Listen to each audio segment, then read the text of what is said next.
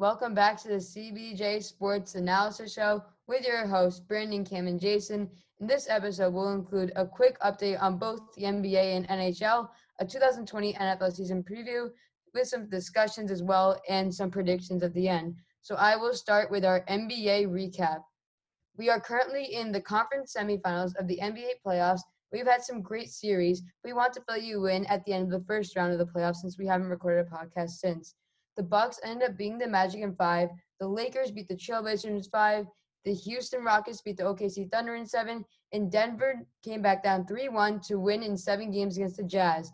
And after the round, there was some big news about the Thunder parting ways with head coach Billy Donovan. Starting in the East for the conference semifinals, the five seeded Heat upset the one seed Milwaukee Bucks four games to one. Bucks superstar Giannis Antetokounmpo ended up missing most of Game Four and all of Game Five the Heat will be playing the winner of the Boston Celtics versus Toronto Raptors series, where there's a game seven today. And in the West, the Clippers are up three to one on Nuggets, and the Lakers are also up three to one on the Rockets. It looks like the Clippers may be playing away as well as the Lakers, but definitely must-watch basketball for the Celtics versus Raptors game. That wraps up our NBA recap, and now over to the NHL recap with Cam. Thank you, Jason. We are now in the conference finals. Everyone is now in Edmonton as in the round before, the Tampa Bay Lightning beat the Boston Bruins in five games. The New York Islanders defeated the Philadelphia Flyers in seven games. The Lightning now lead that series against the Islanders two games to none, giving them a good series lead for them to hopefully make it to the Stanley Cup final. In the West, Vegas beat the Canucks in seven games to face the Dallas Stars, who beat the Avalanche in seven games as well. The Dallas Stars lead that series 2 to 1 with Vegas looking to even up that series Saturday night.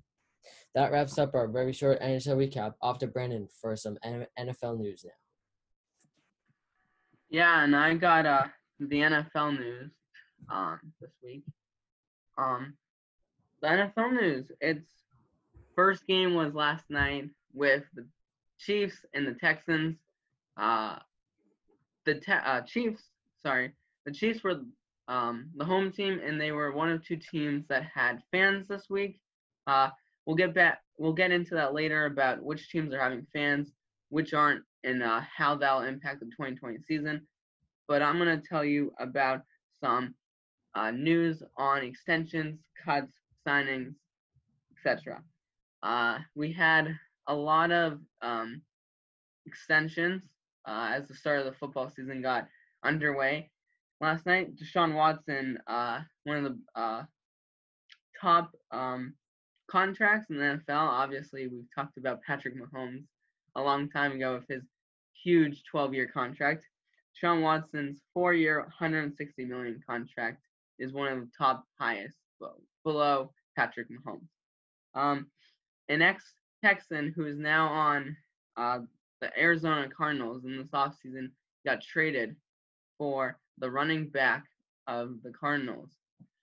Um, DeAndre Hopkins, the wide receiver, who's now on Arizona, uh, signed a new deal, um, two years, $54 million contract. Um, not as big as Deshaun Watson's contract, but uh, it's only two years, so 54. Uh, other signings: Jalen Ramsey, five years, 105 million contract. Uh, Joe Mixon, with a four-year, 48 million contract. We've seen a lot of those 50. Um, and Kareem Hunt signed another deal with the Browns, uh, two years, 13 million. Uh, cuts and signings. We've seen uh, Leonard Fournette traded from Jacksonville to join TB12 and Gronkowski in the hot summer uh, and hot Tampa.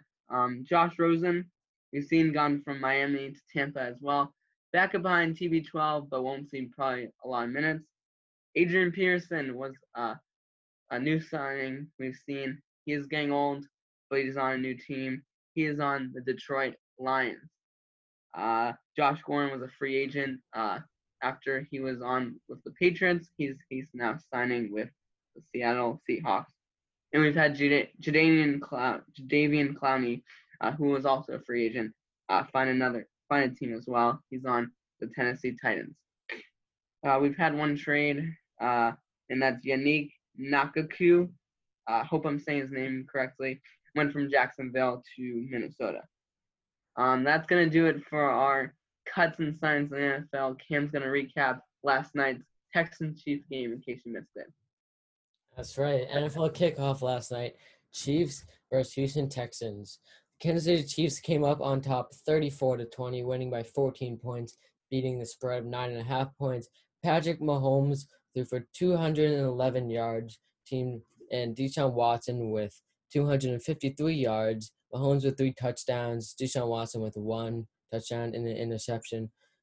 The new running back at Kansas City, Charles Edwards Helaire, 25 carries for 138 yards and one touchdown. And the new Houston running back, David Johnson, had 11 carries for 77 yards. And and not Tyreek Hill, Travis Kelce, but Sammy Watkins led the Kansas, Kansas City Chiefs in receiving with 82 yards and seven receptions and a touchdown. And Will Fuller led Houston there with eight receptions and 112 yards since DeAndre Hopkins is now gone.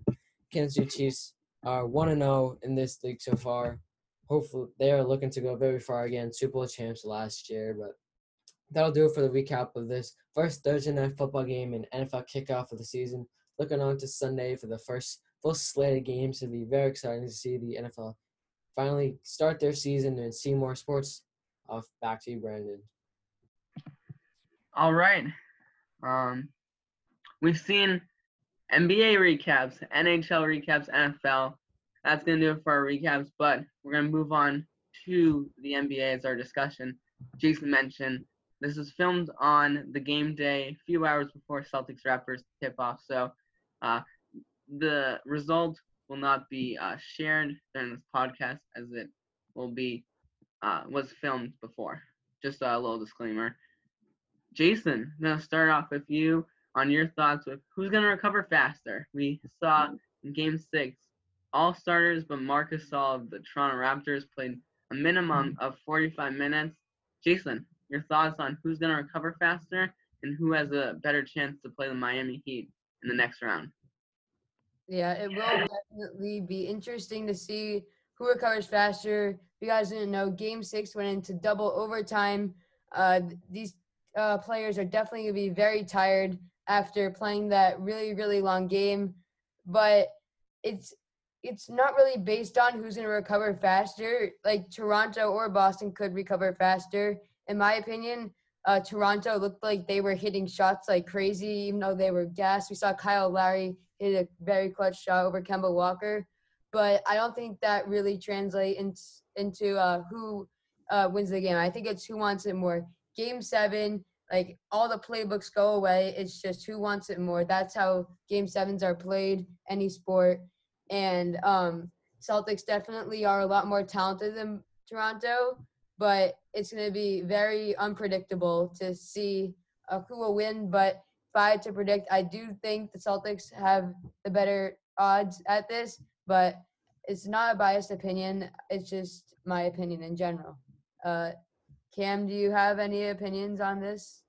You know, I think the team that gets into more of an offensive rhythm fast is gonna do better at the start of this game. You know, one of the big keys for the Celtics is definitely locking down Kyle Lowry. You know, he's their best player on the court, and makes a bunch of plays all over the place. Great offensive and defensive player.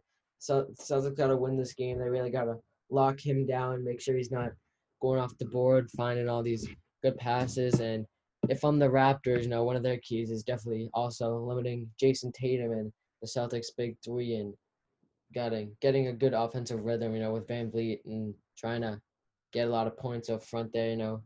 Celtics did lead um, game six. Raptors came back a little bit. There's two overtimes. Raptors ended up winning, but I think if the Celtics can get in a good rhythm with Tatum, Kemba Walker, Jaylen Brown, Marcus Smart with his great defense, you know, I think the Celtics will be able to come out top if they they're able to lock down Kyle Lowry and don't give the Raptors all those opportunities they did in Game Six. That's for sure, Cam. They need to lock down Kyle Lowry. He was deep from three and made them all. But what made Toronto so efficient in Game Six was the box and one. So I gotta give uh, credit to head coach and uh, NBA Coach of the Year Nick Nurse uh, for defending Kemba and limiting him to uh, very little points. Uh, we saw he didn't have any points first half, uh, barely any in the second half. So great coaching from uh, Toronto, and curious how they'll come out after uh, that performance. We saw Toronto was not going home easy. They're the defending champs, and we, as Boston fans, are seeing why they were our 2019 NBA champ.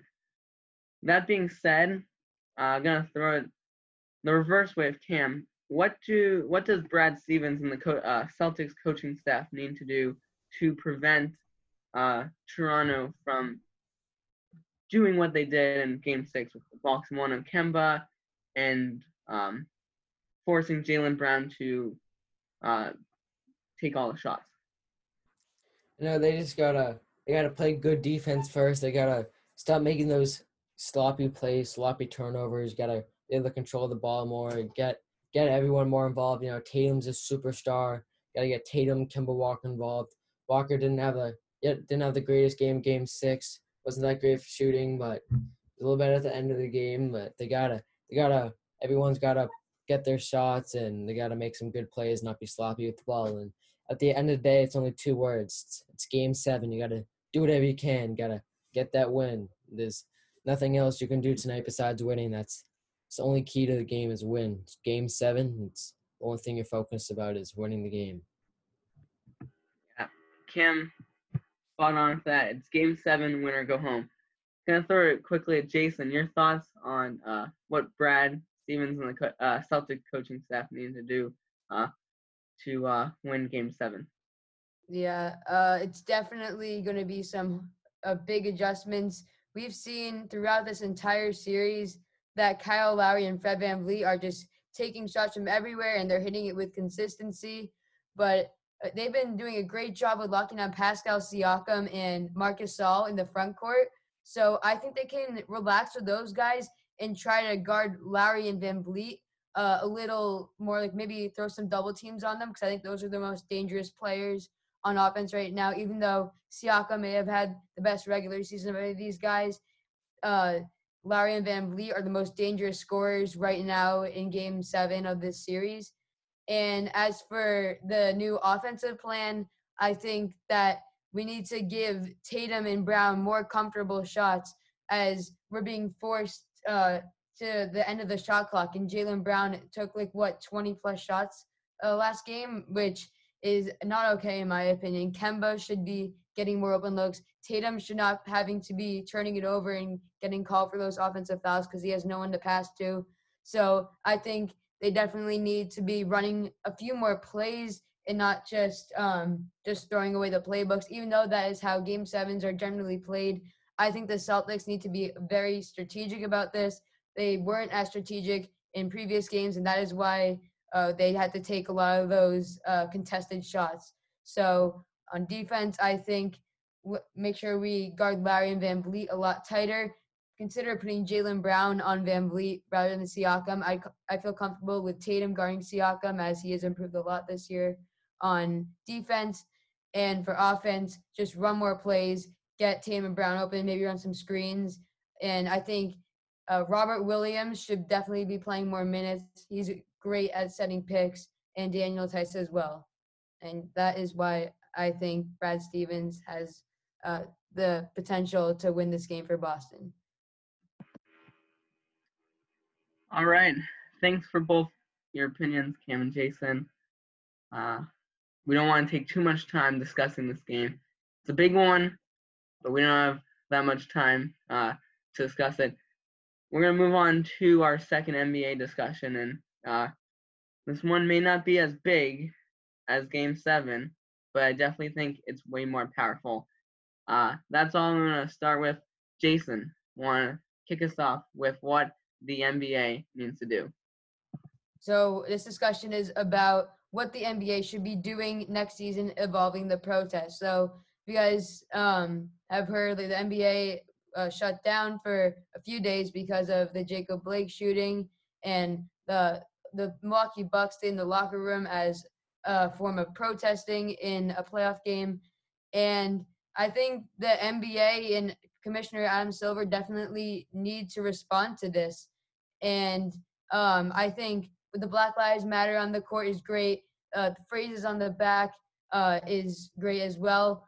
But there's so much more that they could do that um, will kind of um, like limit the protesting in a way so that we don't have to have those uh, holdouts of the NBA, but also uh, spread the message. Any thoughts on this, Cam?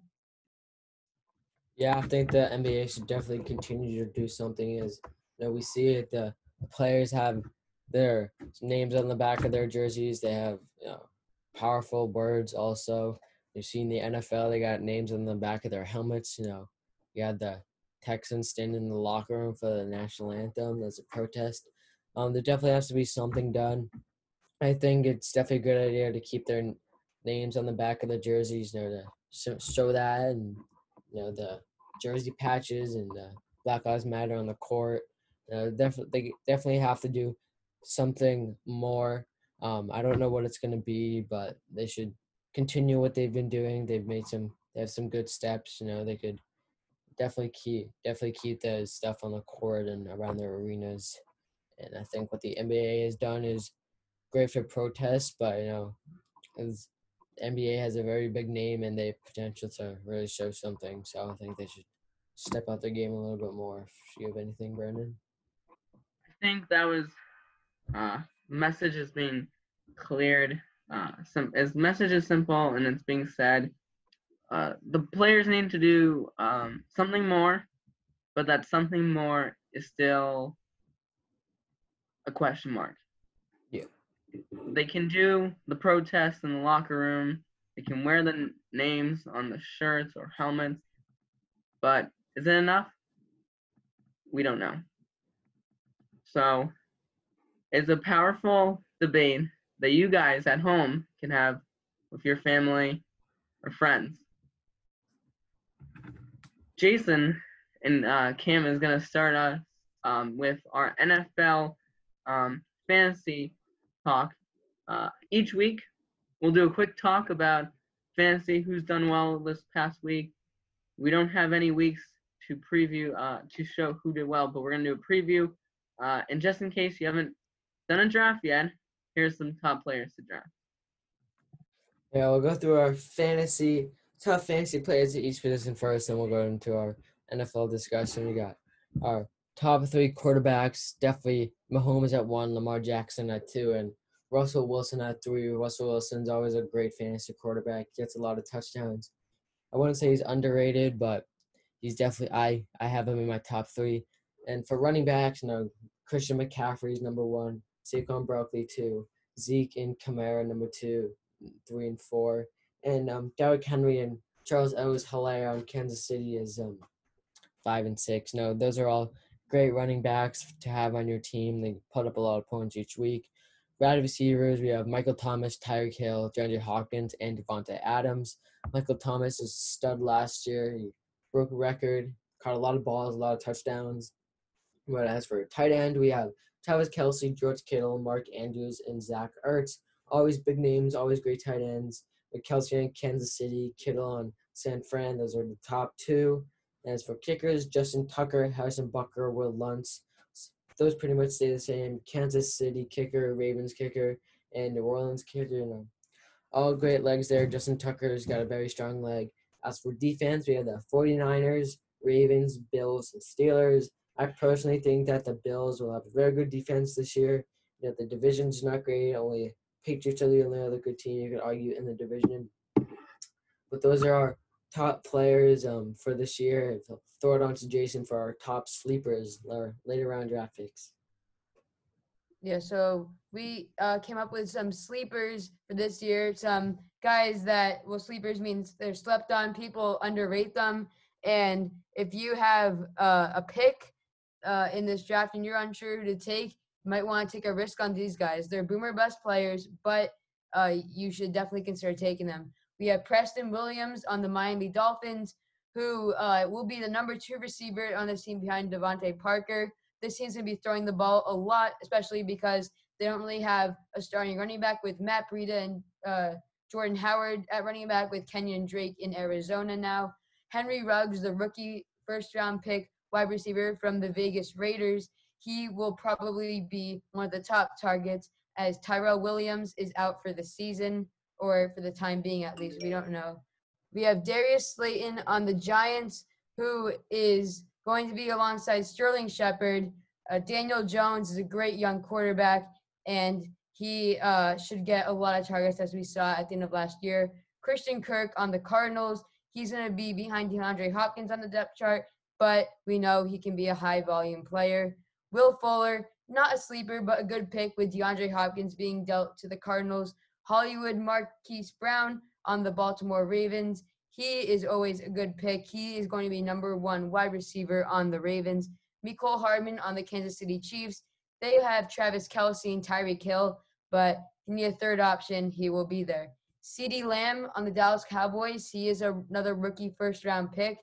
Uh, behind Amari Cooper on the depth chart, but can expect him to catch around 50 passes this year. Mike Gesicki on the Dolphins. I think he's a very underrated tight end. Definitely consider drafting him. As I mentioned, the uh, Dolphins are going to be throwing the ball a lot. AJ Brown, the Titans, he has established himself as the number one receiver over there. And then Cam Akers on the Rams, as Todd Gurley is now on the Falcons. And now we're getting into our season predictions, which is including the Patriots record in the Super Bowl 55 champion. Awesome. Thanks, Jason and Cam, for our fantasy advice of the week. We'll do that uh, for a consistent basis during the regular season. Kim mentioned earlier in his um, the NFL season kicked off last night, the Chiefs and Texans, and it resumes this Sunday with uh, most of the games except for uh, the two Monday night games, uh, which is an um, exception this week because it's week one and they have two Monday night games instead of one. My uh, prediction for the Pats record this year is obviously they lost um, TB12, so that's a big loss for them. But the NFC is definitely the harder division in my opinion, so I still think they're gonna make the playoffs, going nine and seven. Uh, that being said, no expectations for winning Super Bowl, going to the Super Bowl, doing well in the playoffs. Uh, I think uh, my Super Bowl champ, Super Bowl 55 champion, in my opinion, is Kansas City Chiefs over the New Orleans Saints. We're going to see this in week one. Uh, 425 kickoff on uh, national television, probably Fox, if I'm not mistaken. Um, great matchup with Brady versus Brees, and I'd love to see in the Super Bowl um, in Tampa. Cam, your thoughts?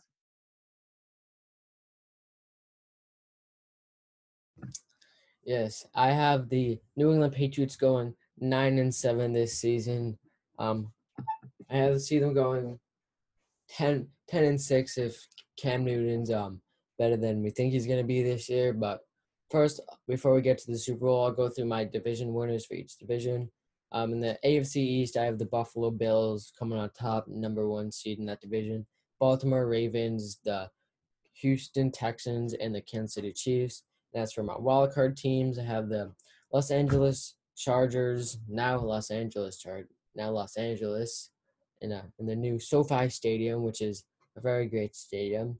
And I also have the either Tennessee and Indy as another wild card possibility, and the New England Patriots as the seventh wild card with the extra playoff position this year.